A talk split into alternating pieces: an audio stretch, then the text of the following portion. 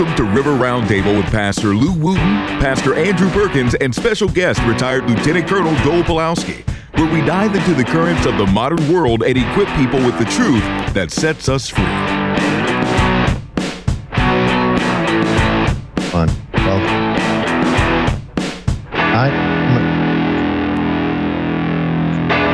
As you can see next to me, except for those of you that are on the radio, that I have not Pastor Andrew or Pastor Lou with me. So today we have a special show. I have with me here on KSLM 104.3 FM, 1220 AM. I have Ed Diehl, Representative Ed Diehl from the House District 17. Hello, everybody. And I have Carrie McQuiston, former mayor of Baker City and former gubernatorial candidate, who's also here. Hi, good to be here. Thank you. So, Ed, go ahead and introduce yourself to our audience, because this is your first time on KSLM, I believe. Thanks for the invitation. Appreciate it. You're welcome. So I am the representative, newly elected representative for House District 17, and that covers East Salem through the Santiam Canyon. So the towns of Turner, Aumsville, Stayton, Sublimity, Lyons, all the way up through Detroit. And I live with my wife in Scio, just out of Stayton, and lived there 25 years, raised our kids there. And it's an honor to serve District 17. Thank you. Thank you. Carrie, I'm up. Welcome to the show. Thank you. It's really good to be here. So as Joel mentioned, I am the former, just finished being mayor of Baker City in the northeast corner of the state. I ran for governor last year. Since the election, I actually put out a book. I'm serving as senior advisor for Republicans overseas, and now I'm working with Joel on the Constitutional Carry Initiative. Yes. Yay. It is a lot of fun. Yes. It is. Never a dull moment. Yes. Thank you. So we have a couple of announcements. First thing, tomorrow, April 2nd, Professor David Clements will be here at the River Church, 6 to 8:30 p.m., talking election issues and election integrity issues. He's the former legal advisor to CBS News, and so he got in trouble on the night of 2020, an election night in 2020. Oh, yeah, and so now he does talk about the issue where he doesn't get in trouble. All right. And then another big event coming up next week, April 8th, 12 p.m. in the Capitol Mall.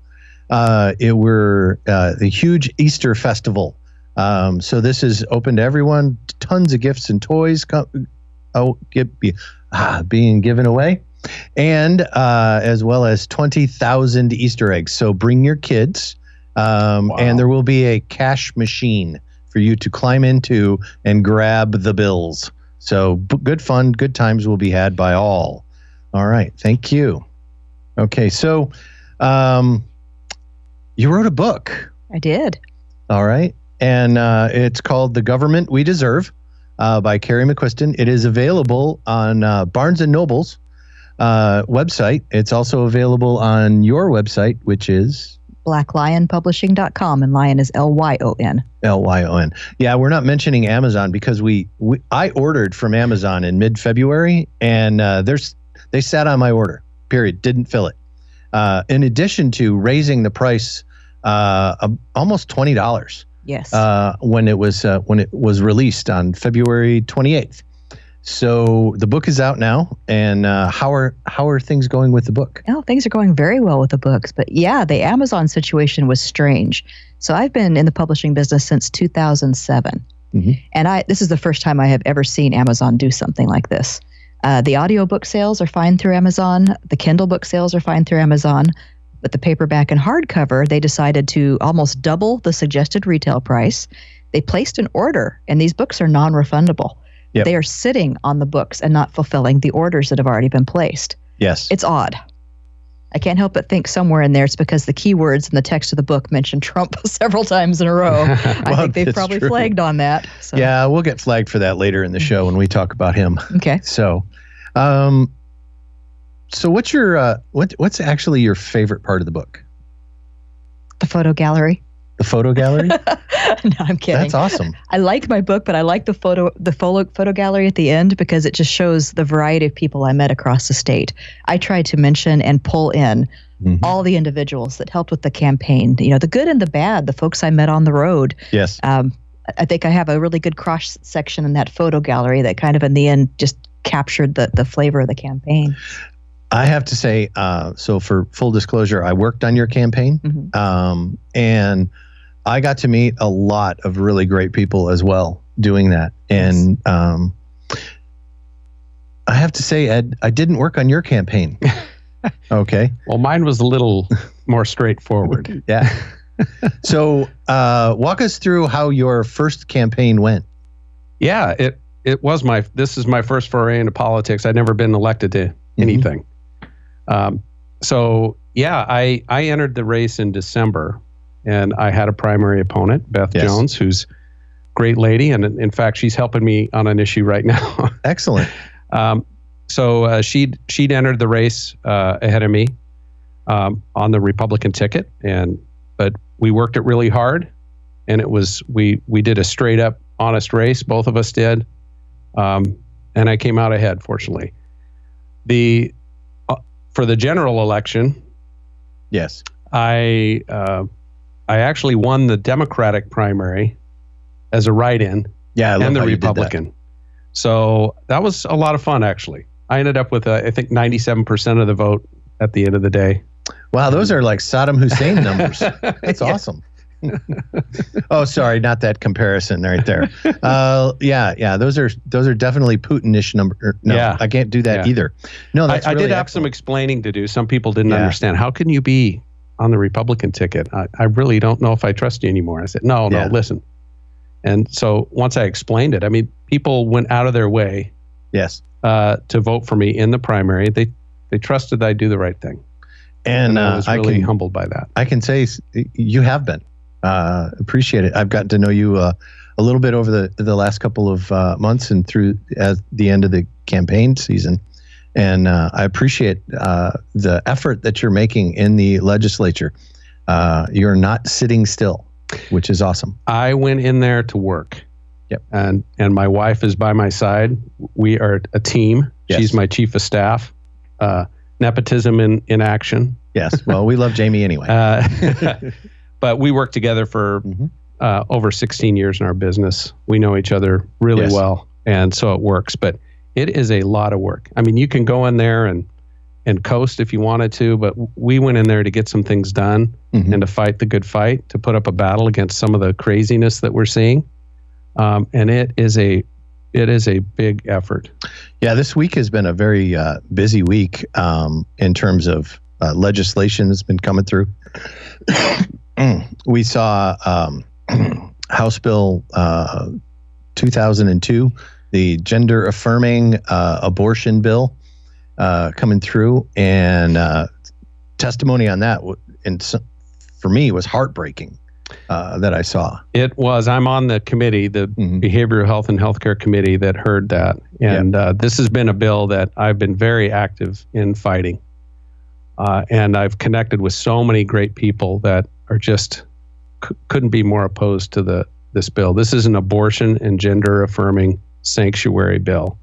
So it is horrific. Yeah. So like some of the details, which is where always the devil is. Well, what are some of those? Yeah. So let's talk on the abortion piece. It's really two awful bills all brought together. One, yeah. On the abortion piece, you know, you'd think Oregon was already as extreme and open to abortion as you could be. You can get an abortion in Oregon for any reason up to the moment of birth. There are no constraints on that. This bill expands because they want to make sure that rural areas can have easy access to abortions. They don't want you to travel too far to have an abortion. They protect doctors from losing their insurance and losing their practice if they practice abortion. It prevents local municipalities and counties, for example, from making their area, say, an abortion-free area. So like a common sense sanctuary. That would not be allowed. There'd be penalties for that. Wow. I think the most egregious thing, though, that this bill does on the abortion piece is you can now get an abortion at any age without parental consent or knowledge. So like a 2-year-old. Well, if 2-year-olds could get pregnant. Yes. But you know, a 12 or 13-year-old can go get an abortion without any parental consent or knowledge. Think about what that does to open up for child trafficking. Yes. For sexual abuse. It's horrific.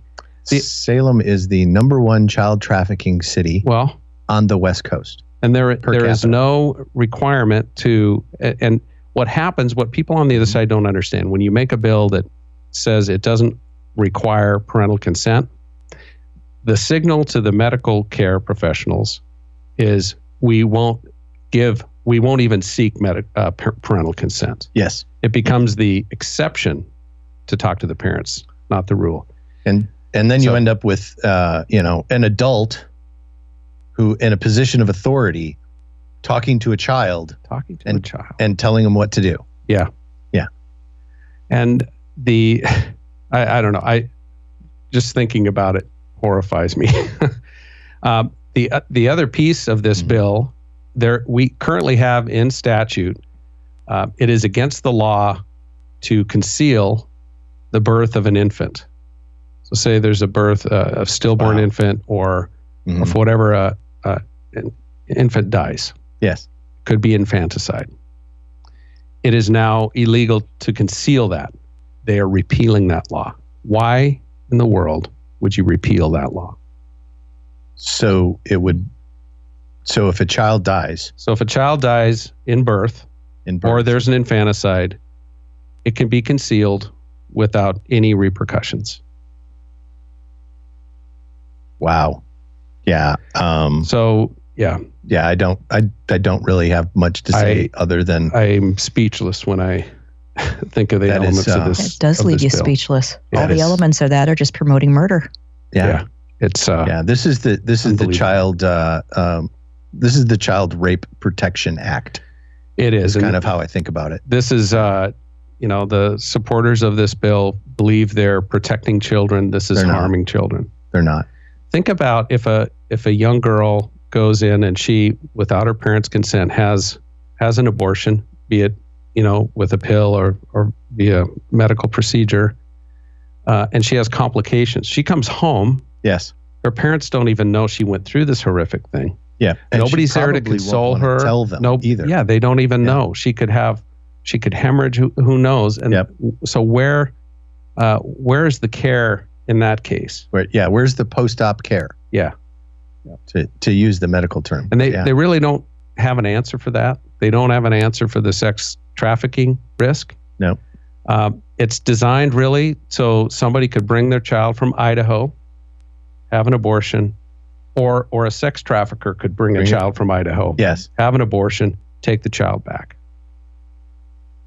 Yeah. I'm reminded of the original Acorn sting done by Project Veritas now over a decade ago, where they went into Planned Parenthood and pretended to have an underage prostitute and said, where do we go get an abortion? And they were given all the details of how to keep it out away from the parents and how to keep it all down. And this just puts into statute a process that used to be kind of under the table. This pulls it right out into the open and makes it so that you cannot avoid seeing it. No. Wow. This is super dark. It is dark. The other piece of this is with the gender affirming treatment. Yes. So it's interesting that they tag this onto an abortion bill. And the reason they tagged it onto an abortion bill is because it is wildly unpopular with Democrats and Republicans. They provide cover by putting it in with an abortion bill. What this does is it mandates that insurance, Medicaid, and private health insurance cover what they call gender-affirming treatments. Now, currently, Medicaid is already covering it to some extent. Yeah. So is private health insurance, but this greatly expands it. We heard in the testimony that Oregon follows this international standard called the WPATH standard. I I posted on my Twitter feed the full list of operations, surgeries that are covered under WPATH, and it. I'm not going to get into them on the radio. I don't know who's listening, but it is a laundry list of things, top and bottom surgeries. Let's leave it at that. I'll list one of them. Uterine transplants are on the list of medically necessary gender-affirming treatments. Now, they're experimental right now, but the idea is that if a adult male says they're transgender, they can receive a uterine transplant at some point when the doctors feel like they're ready to do that, as medically necessary. So are they going to rearrange the bone structure of you got these me. Guys? I mean, that's just one that I feel comfortable saying on the radio. There's a bunch of other... Yeah, we're on YouTube you as can, well. Okay.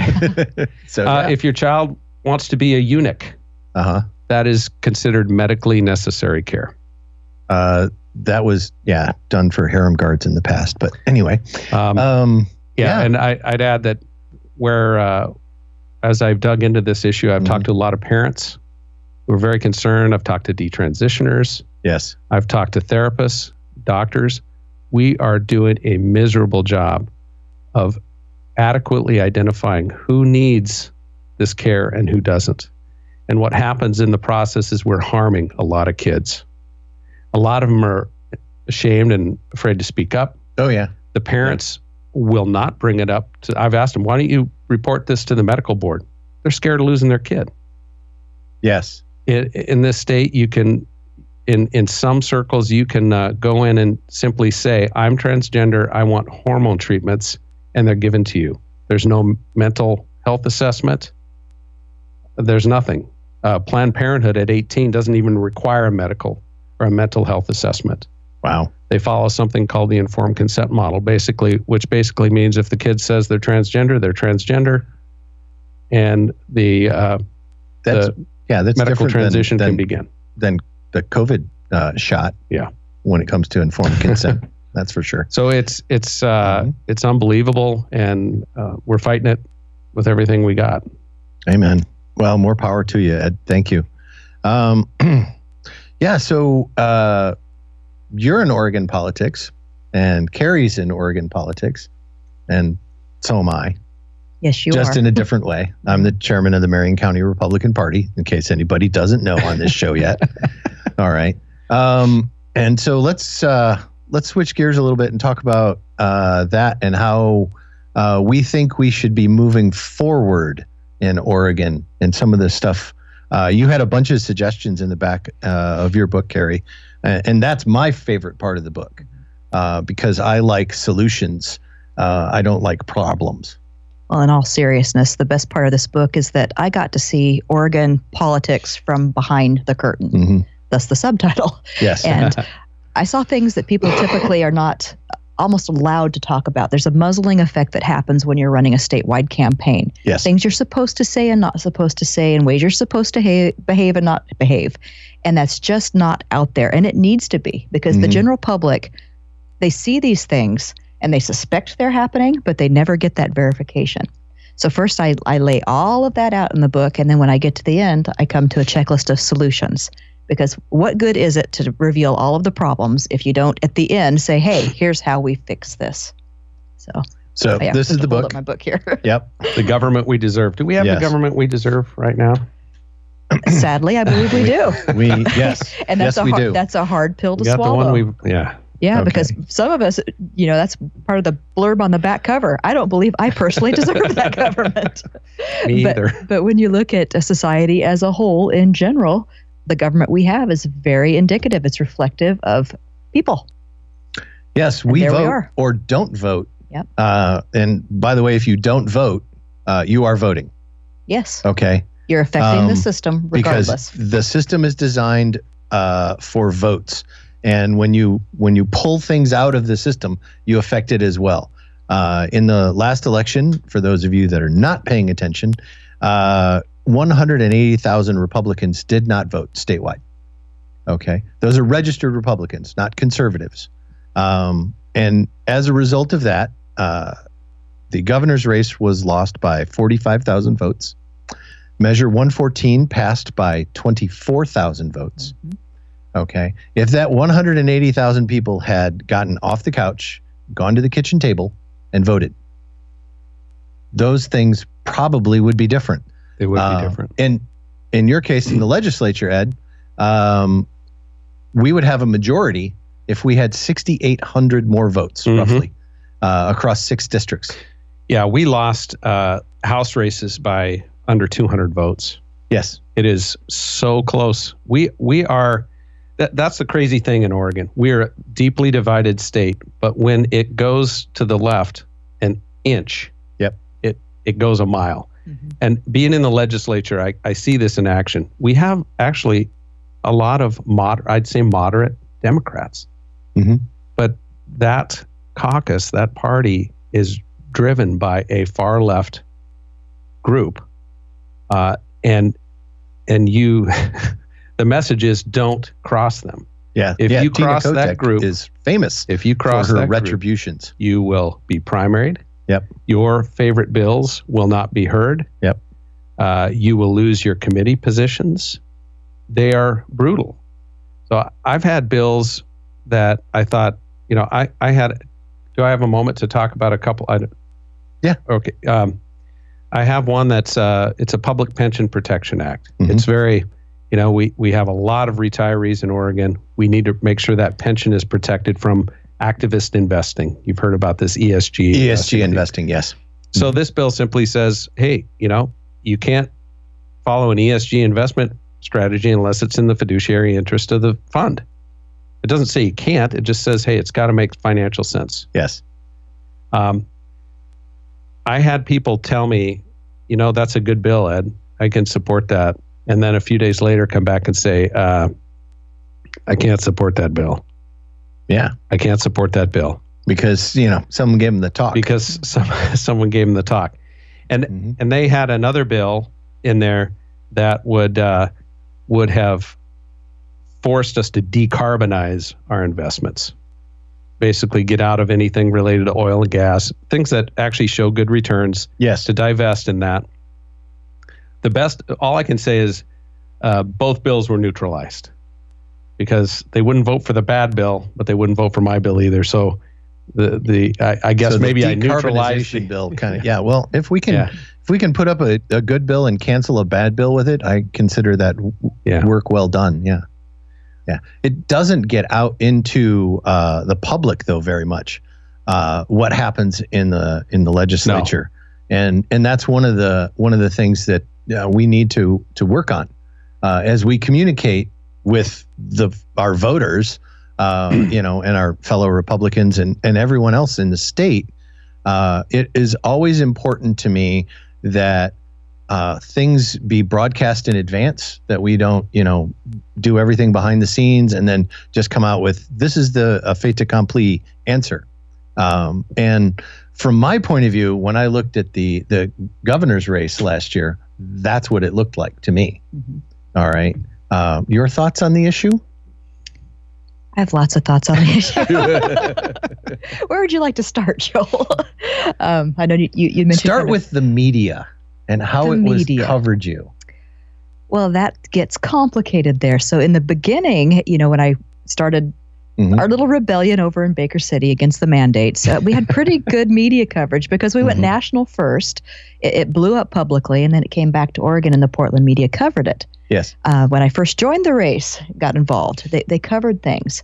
But there was a point about a month right before the actual primary, mm-hmm. where I went into an absolute and total media blackout in Oregon. You'll see a cutoff point where I was no longer covered in the media. Yes. I wasn't allowed on the debate stage. Yep. I didn't get surveys that would go in newspapers. There was nothing. We tried to go around that and go national, yes, and then come back, but by then it was too late. And these media sources, we had two large candidates forums, gubernatorial mm-hmm. candidates forums. We had, I think, KPTV and Coin. And yeah, it was like the ever-moving goalpost when it came down to that. It started out, okay, you need to raise a certain amount of money and have a certain amount of donors to make it on the debate stage, which I did. No problem. You did. I was polling ahead. I was doing very well. Met that threshold. They moved the goalpost. Yes. Raise the amount of money, raise the amount of donors. I still made it. Okay. So then they removed, okay, we're going to remove the in-kind donations, which are volunteer hours, things like that, which are not direct cash infusions. Yes. So, okay, I did that too. Kept meeting that. And so finally at the very end before the cutoff, the TV station said, I think it was Coin, $750,000 cash donations. Meet that or you're off the debate stage. Boom.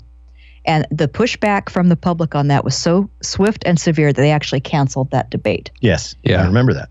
So the next TV station steps up, and they have a little bit different point of view, a little bit different approach. They're going to do polling in addition to the donations to get you on the stage. Mm-hmm. I thought, great, you know, I'm meeting that, no problem at all. So the polling firm that they hired, and this is probably where the spoiler is, and I spoke out very loudly at the time. You did. The polling firm was owned by a lobbyist whose clients donated to only one of my competitors. So that right there is a little bit sketchy. That should be a very big conflict of interest. The poll that was done, in my opinion, was not done correctly. I think we had maybe 160 people statewide in that poll respond, and that determined who would be on the debate stage. Yes, it did. It did. I remember digging into that poll slightly, and because there were no internals published with it. Mm-hmm. It was only headline numbers. And then after the debate, they published the internals. And that's when we found out that it was actually 36 votes. 36 people made the decision on all of the candidates that were on the debate stage. Not, yeah.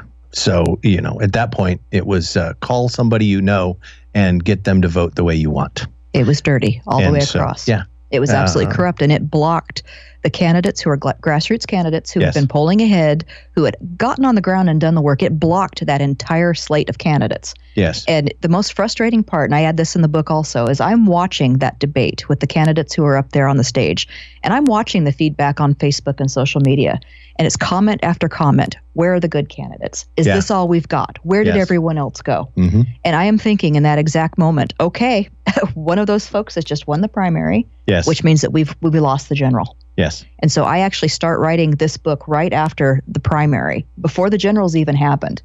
And I knew how it was going to go. I could predict it clearly. And so the introduction, the first couple chapters, I wrote back right at the beginning of June, I believe. So. And you were right. I was right. Yeah. Unfortunately. They control the narrative in so many ways. Yeah. And that's one of the reasons why we do this show. And we do other communication because we have to get out and get people more informed. When so I just have to ask you, Carrie, on another one. What was it like to meet Eric Trump? He was great. Yeah.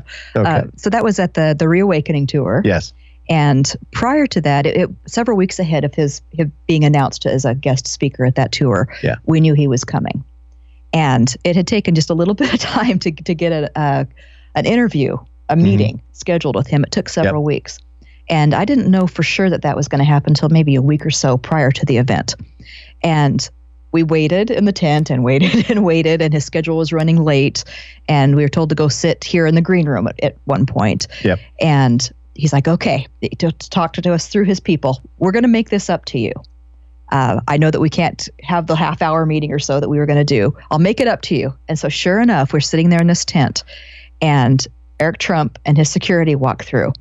And what he had done to make it up to us was clear everyone else out in the schedule so that he could walk across the tent. And the first thing he did was give our Oregon's National Committee man to the RNC, Solomon Yu, big hug. Got him in a bear hug. Yep. And then met me. And you were there, Joel. Yeah, I'm the one that took all the photos. Yeah, he was back there with the camera. And so we got to have a little discussion about what it would look like to flip Oregon red and to have a Republican governor who could then potentially campaign for his father in Oregon and have it be a friendly landscape. I mean, that would have been lovely. Yeah, so we could use a Trump rally here. Yeah, that would be awesome. It would be great. But yeah, very, very good guy, very easy to talk to. And I think at that point is when I realized how Donald Trump's children have been affected by all of this, by the Trump derangement syndrome that you see across the country, the hatred, because they're caught right in the middle dealing with this too. Oh, I'm sure. It's affected them and their families. I mean, they did not need this. They could have gone off with their money and their business and operated successfully and been happy doing what they're doing. but they've chosen to jump in. I'm pretty sure this has cost them millions of dollars. Yes. To go through. Yes. That. Yeah. Easy. Yeah. This is when you get into politics, especially at the local level. Most of these jobs are volunteer jobs. They're not paid, or if they are paid, they're paid very, very little money. And you do not profit from them, if you will. Okay, the folks who get on the water board and get on the school board and get on the local fire district boards, my hat is off to them all, because those are important positions and they're basically unpaid. Yeah, and they're a lot of work, and sometimes there's no glory in it, right? Yeah, if you're in the Salem-Keizer School District, so a friend of mine is Dr. Sacha Chandagiri, and yes, I did practice that name. Love you, Sacha. He's been on the school board here in Salem-Keizer for a while. Yeah, and wow, he is he's an Indian immigrant.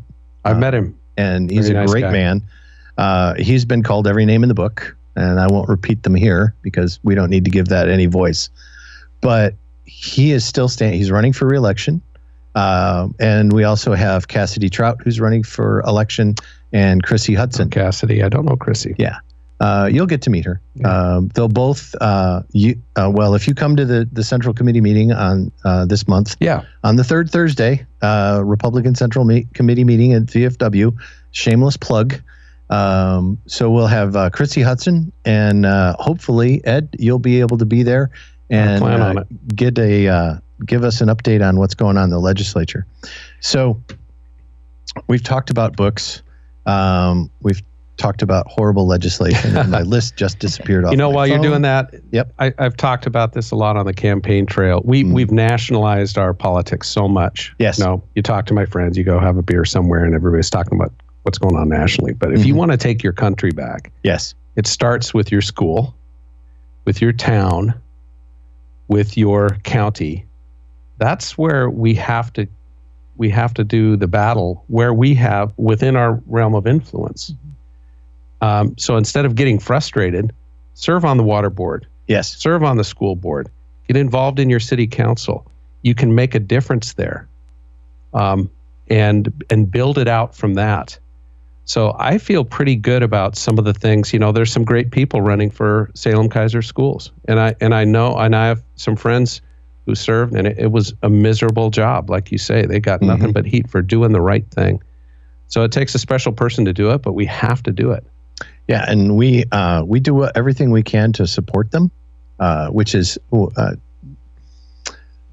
conservatives in general are more worried about, and they conserve, and they're, more focused on their own family and their own job, and et cetera, and that kind of stuff.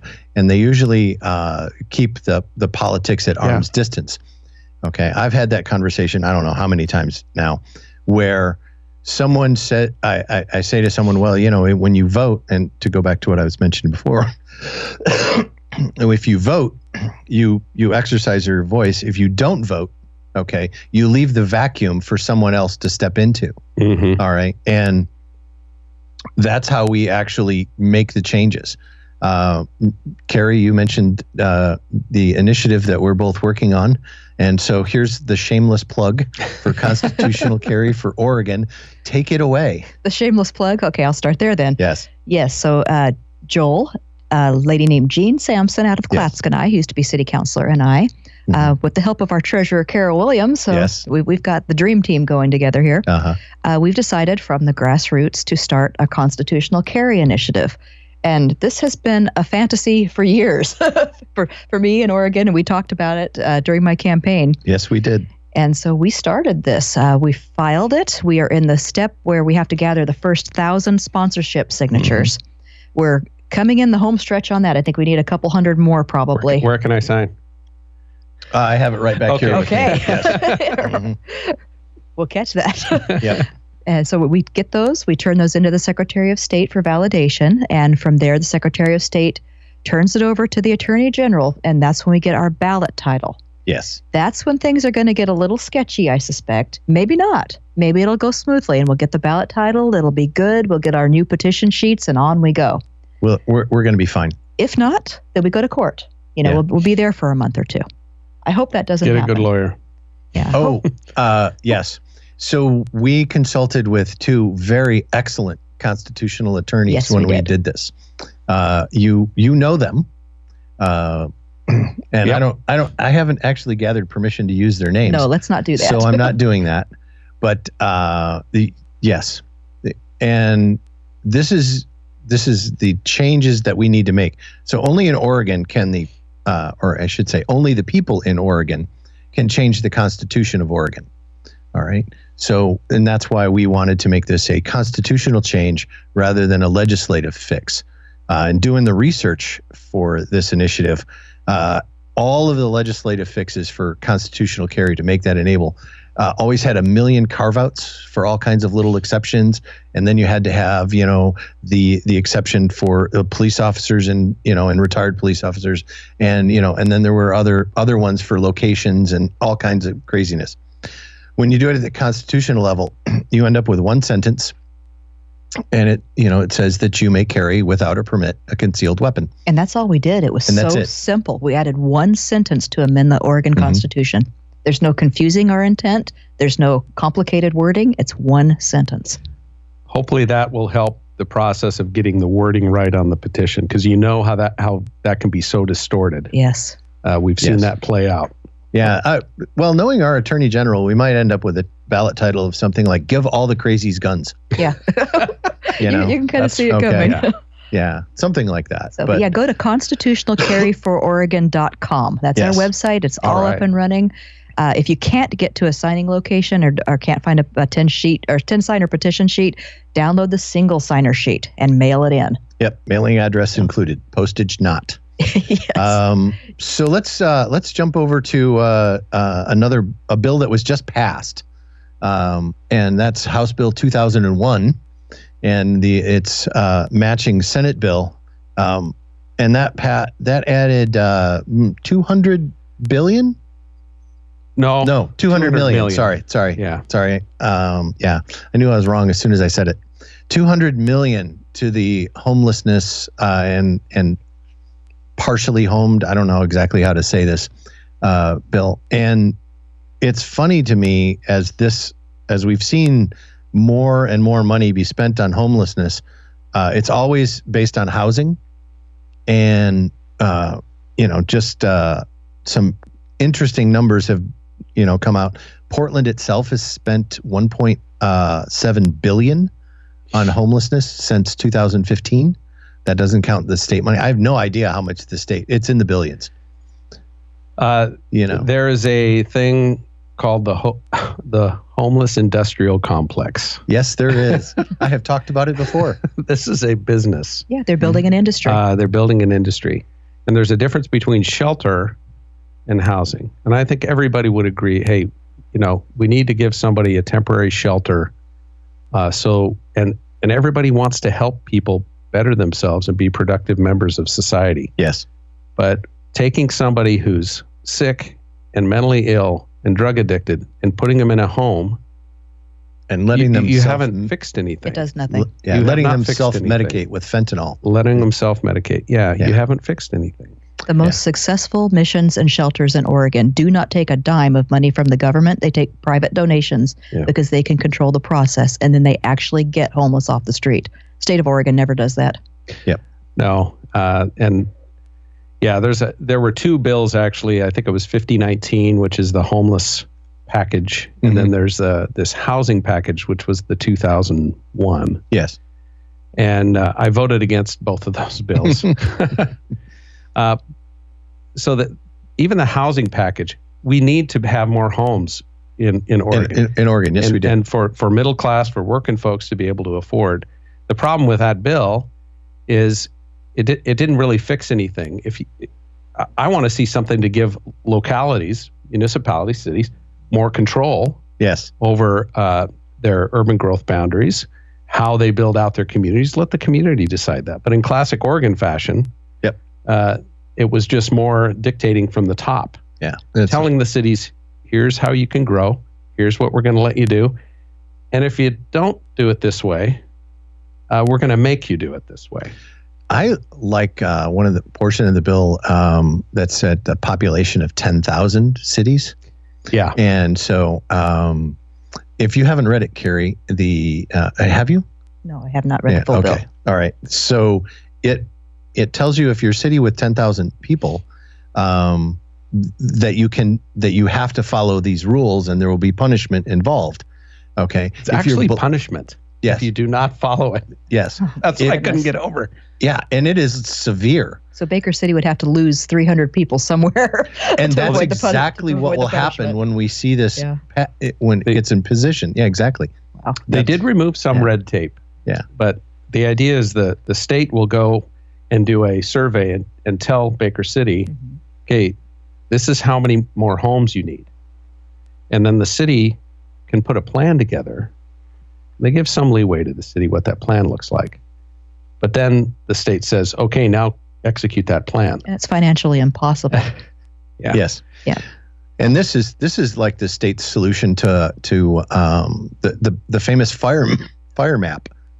Yeah. Yeah. Oh, that's a nightmare in and of itself. That is on hold. It's on hold. Thankfully. But we saw that. So I was, in terms of the Beachy Creek fire in 2020, I was 300 yards away from the evacuation line or less, actually. And there were fires within a mile of my home.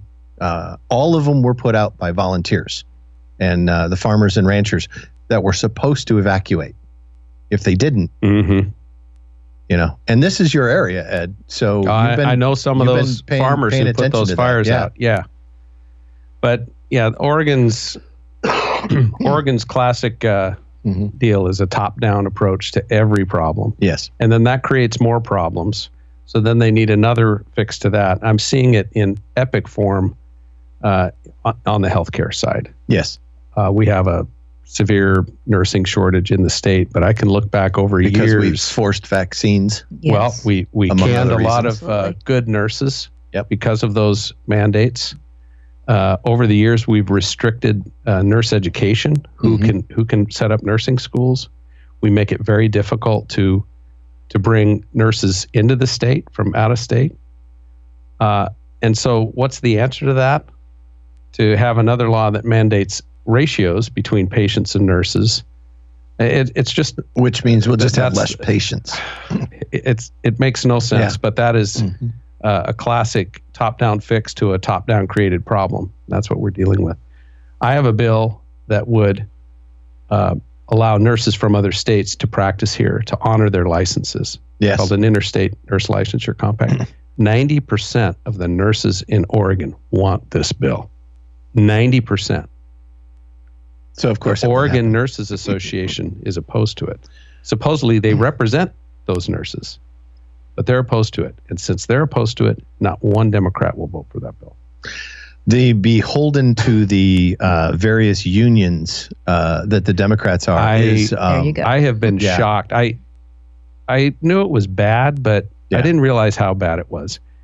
The SEIU, very similar story. They do not represent huge swaths of their SEIU is one of the major sponsors behind ranked choice voting. They do not represent their constituents, and I have no idea why their constituents put up with it.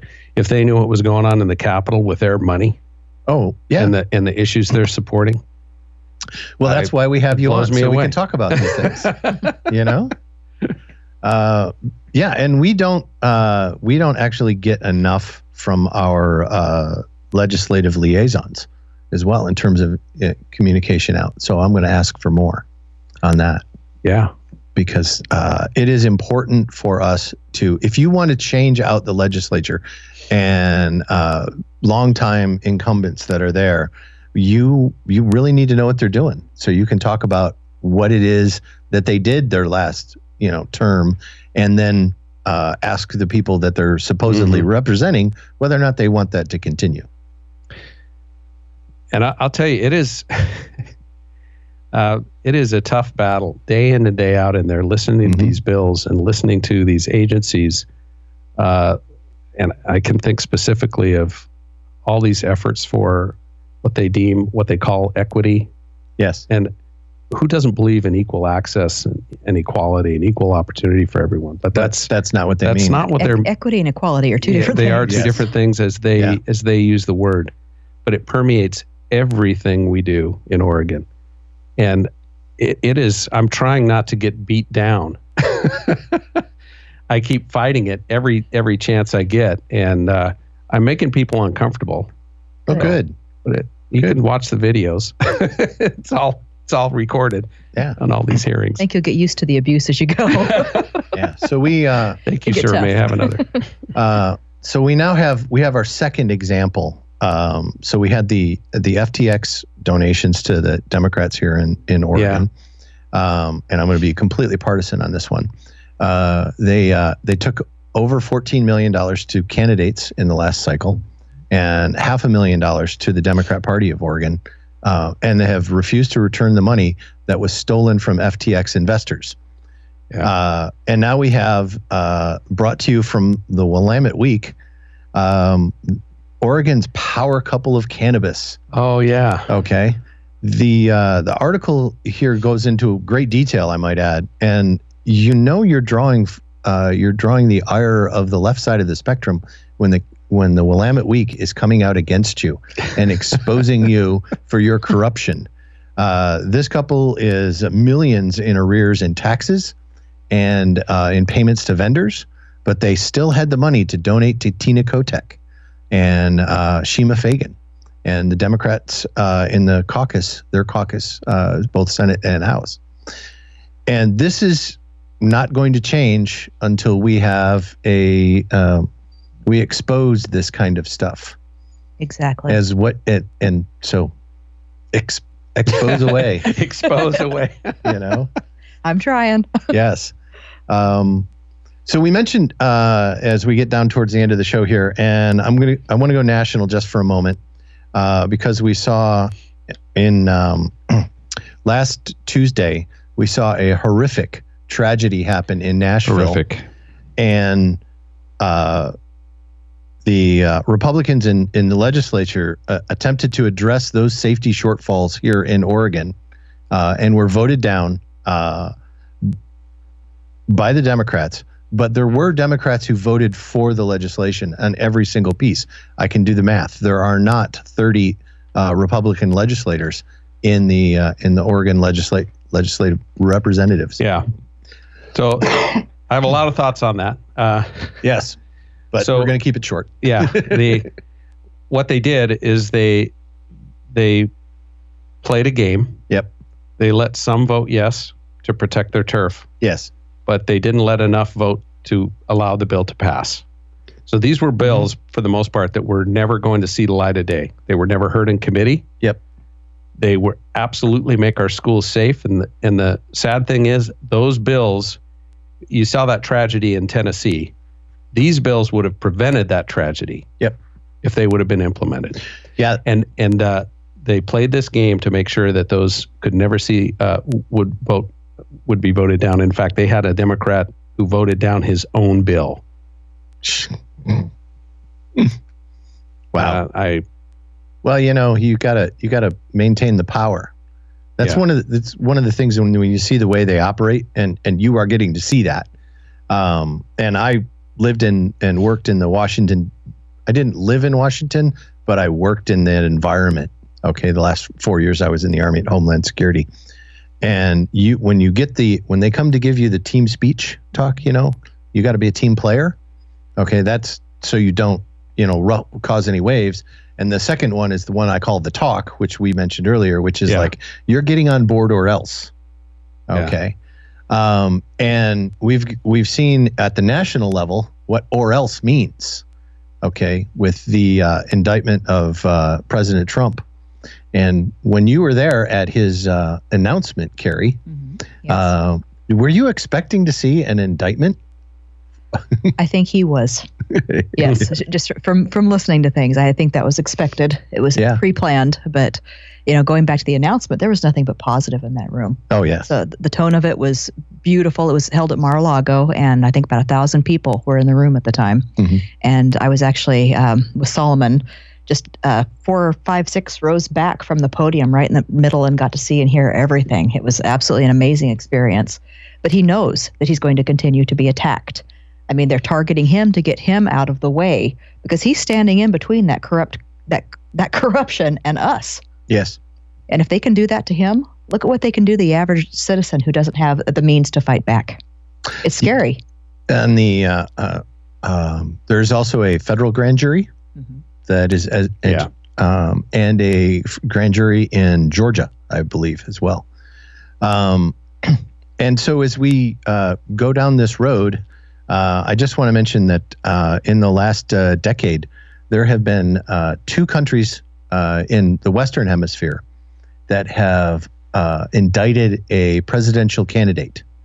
One is, of course, the United States, and the other was Daniel Ortega, the communist leader of Nicaragua, indicted his presidential candidate opponent. So that's the club that we're in now. And this is not a Rubicon I ever wanted to see crossed, but I think we have at this point. And if we do not figure out a way to legally and peacefully constrain the abuses that we see in our legal system, we're going down a very, very dark path. And it's very dark. And the other thing that's concerning about this is they have essentially stripped away President Trump's ability to a fair and effective legal counsel. Yes. Because now they're compelling his attorney to violate attorney-client privilege to testify against him. So I disagree with that ruling for obvious reasons, but that's a line you don't want to cross. Yeah, I was listening to Tucker last night, and he had Harmeet Dillon on, and she was to talk to her a few times. Yeah, and she was mentioning that if the case goes as per form, the judge will issue a gag order on Trump, and depending on how broad that gag order is, it will probably, most likely, affect his ability to campaign. Okay. So, I mean, this is how republics are taken out. This is how republics fall. And we're seeing it right now. It starts with election integrity and the ability to have a fair and honest election system, and it moves into the justice system. And that's exactly what we're seeing right now. Boy, we are. I'll say, despite all that crap, we can still take Oregon back. We absolutely can. And that's why we're doing the Constitutional Carry Initiative. Yep. That's why we're still on here talking. And that's why we're out registering Republicans in every place we can find. And if you're not engaged, I implore you to get engaged and to find out where we're going. And there's my timer. You might have picked it up on the microphone. Appreciate everybody coming in today. This has been very fun. It's a lot of fun. And thank you for Carrie McQuiston and your book, The Government We Deserve. Representative Ed Diehl. I don't have a book. You don't have a book? But we'll work on that. We'll work on that. All right. So thank you, everyone, and have a blessed day. That does it for this episode. And if you're interested in connecting with a community of like-minded people, please go to our website at www.therivernorthwest.com, Facebook, or download our TRC smartphone app from the Apple App or Google Play stores. If you like what you've been hearing today, I encourage you to go to wherever you're listening to this and leave us a review so we can make the show even better for you. Thank you for listening. And as always, speak the truth in love.